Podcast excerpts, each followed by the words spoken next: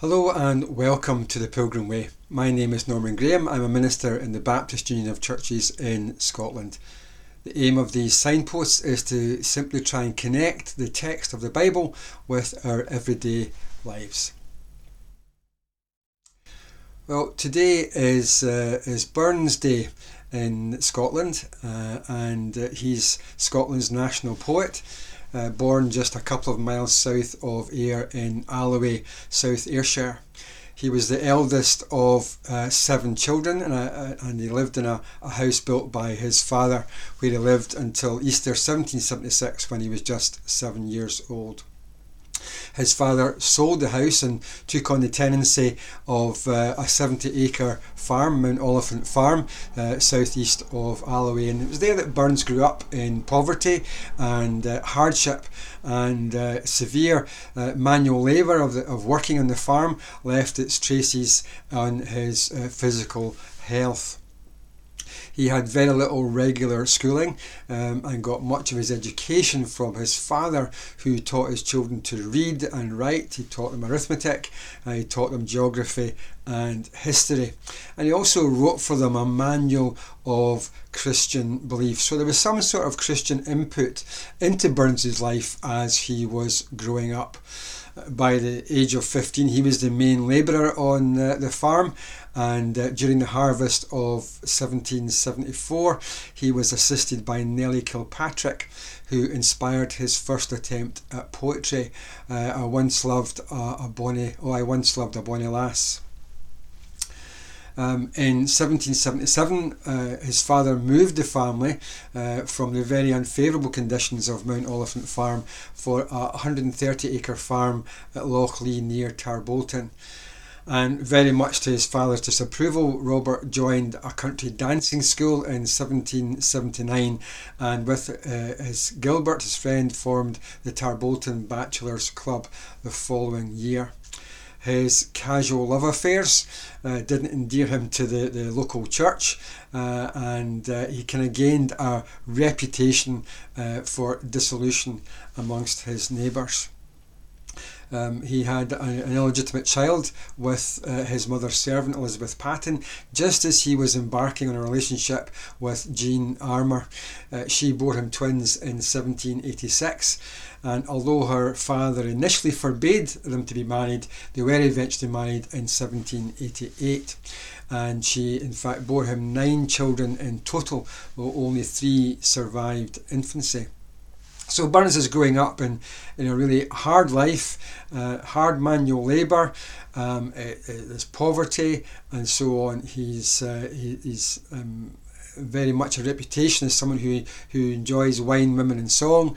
And so, by the kind of moral and the social standards of the time, uh, Burns is regarded as a man of poor model, morals. Uh, and yet, uh, as such, his life does have something to teach us, especially as it's reflected in his poetry. And in fact, the immorality of his life is no different from uh, even actually many of the heroes of, uh, of the Bible. And tonight in, in Scotland, particularly, um, Burns suppers will be taking place all over Scotland uh, and indeed in many other countries, uh, celebrating the life of the man and his poetry. Traditionally, these suppers kind of come to a close with all the gathered guests uh, joined together in a rendition of uh, what I think is Burns's most famous song, Auld Lang Syne. It's often sung at Hogmanay celebrations. Although the song has five verses and a chorus, at most gatherings nowadays it's really common just to sing the first verse and the chorus. It's a song of friendship that's recognised all over the world. And I actually take a couple of minutes to reflect on three of the verses of it, which I'll translate as we, we go along. Uh, uh for those who don't speak Old Scots. Um, First verse says, Should all the acquaintance be forgot and never brought to mind, should all the acquaintance be forgot in days of auld lang syne. That translates as, Should we forget our old friends and never think of them again? Should we forget our old friends and the days long past? Verse 3 says, We twa hae run about the braes and put the gowans fine, but we wandered many a weary fits in days of auld lang syne. Uh, translates as We too have run about the hills and picked the daisies fine, but we've wandered far away from there since the days of long ago. And the fourth verse says, And we twa hae piddled the burn frae morning sun till dine, but seas between us braid hae roared sin days of auld lang syne which means says in, in English, we too have paddled in the streams from dawn till dinner time, but broad seas have roared between us since those days of long ago. It, although uh, it's often sung at celebrations and, and times of joy and happiness and festivity, it's actually quite a sad song because in this song Burns is looking back over his life and in particular, he's thinking of a close friendship that he once had, but which he has no longer for reasons that are never stated in the song. The relationship has uh, is gone. Maybe it's broken down through disagreement. Uh, maybe it's just the distance of space and time, uh, and that they've become separated and gone their separate ways but he, he doesn't have the relationship now that he once had, and he, he's kind of longing for it, wishing he could have it again. Although he'd lived a, a full life of wine, women, and song, there was within him this sadness that a relationship that was one dear, once dear to him had been lost it very much reminds me of, of the kind of a core of the, the human condition that we are all familiar with. We all know that sorrow and that pain and that sadness of broken relationships, of relationships that we once had that we don't have anymore. Even if we can't quite put a name on it, we're kind of aware that that is part of the human condition. But the Bible does put a name on it. It tells us that we were created to be in a loving and close relationship and friendship with God, but that something has broken that relationship, so there's a great gulf seas between us. Uh, that something is that the, the Bible calls sin. The prophet Isaiah wrote many years ago, Your sins have hidden his face from you. God has made us to be his friends. But just as the broad seas of time had roared between Burns and his friends, so a divide has arisen between us and God. God wants us to be his friends. He wants us to have a relationship with him and to walk, as it were, hand in hand with him.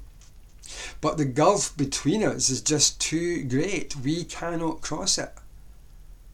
Uh, any more than Burns could cross the oceans that had separated him and his friends, the oceans of time.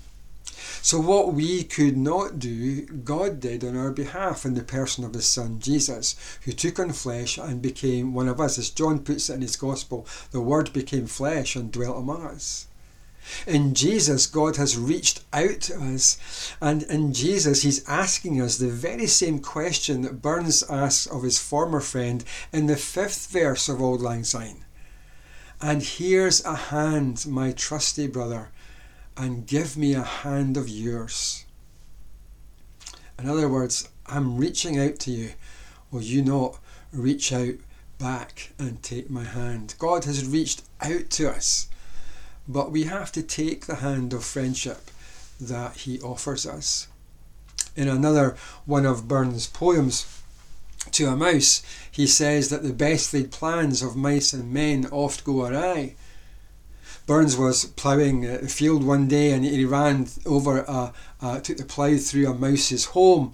And uh, as he saw that, he kind of wisely noted that although we might plan our lives as best we can, as the mouse had done, uh, all too often our plans don't work out the way we'd hoped, often because of outside forces, but often because of ourselves. In fact, our plans often bring the very opposite of the peace and happiness and security and prosperity that we long for.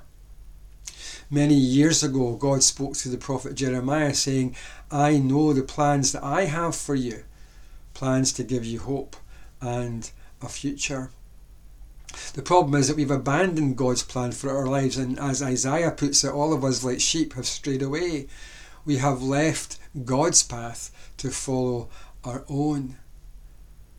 In the Gospels, Jesus is called the Good Shepherd because he came to lead us back to, to God's path. He was, in a sense, God's outstretched hand to get our lives back on track so that we could live according to the good plans that God has for us. The second half of that verse in Isaiah that says we've, we've gone our own way also uh, tells us that God has laid on Christ the punishment for our sins. I don't know if Burns was ever able to restore that lost friendship, but it seems that he certainly never managed to accept the hand of friendship that was being offered to him from God. In fact, his immoral life hastened his own death. God's offer of friendship and new life is freely offered to each one of us, no matter who we are, no matter how many regrets we may have, uh, as Burns clearly did. He gives us the opportunity for a new beginning, a fresh start, not because we are good enough or, or deserve it, because none of us are good enough. The Bible tells us that all have sinned.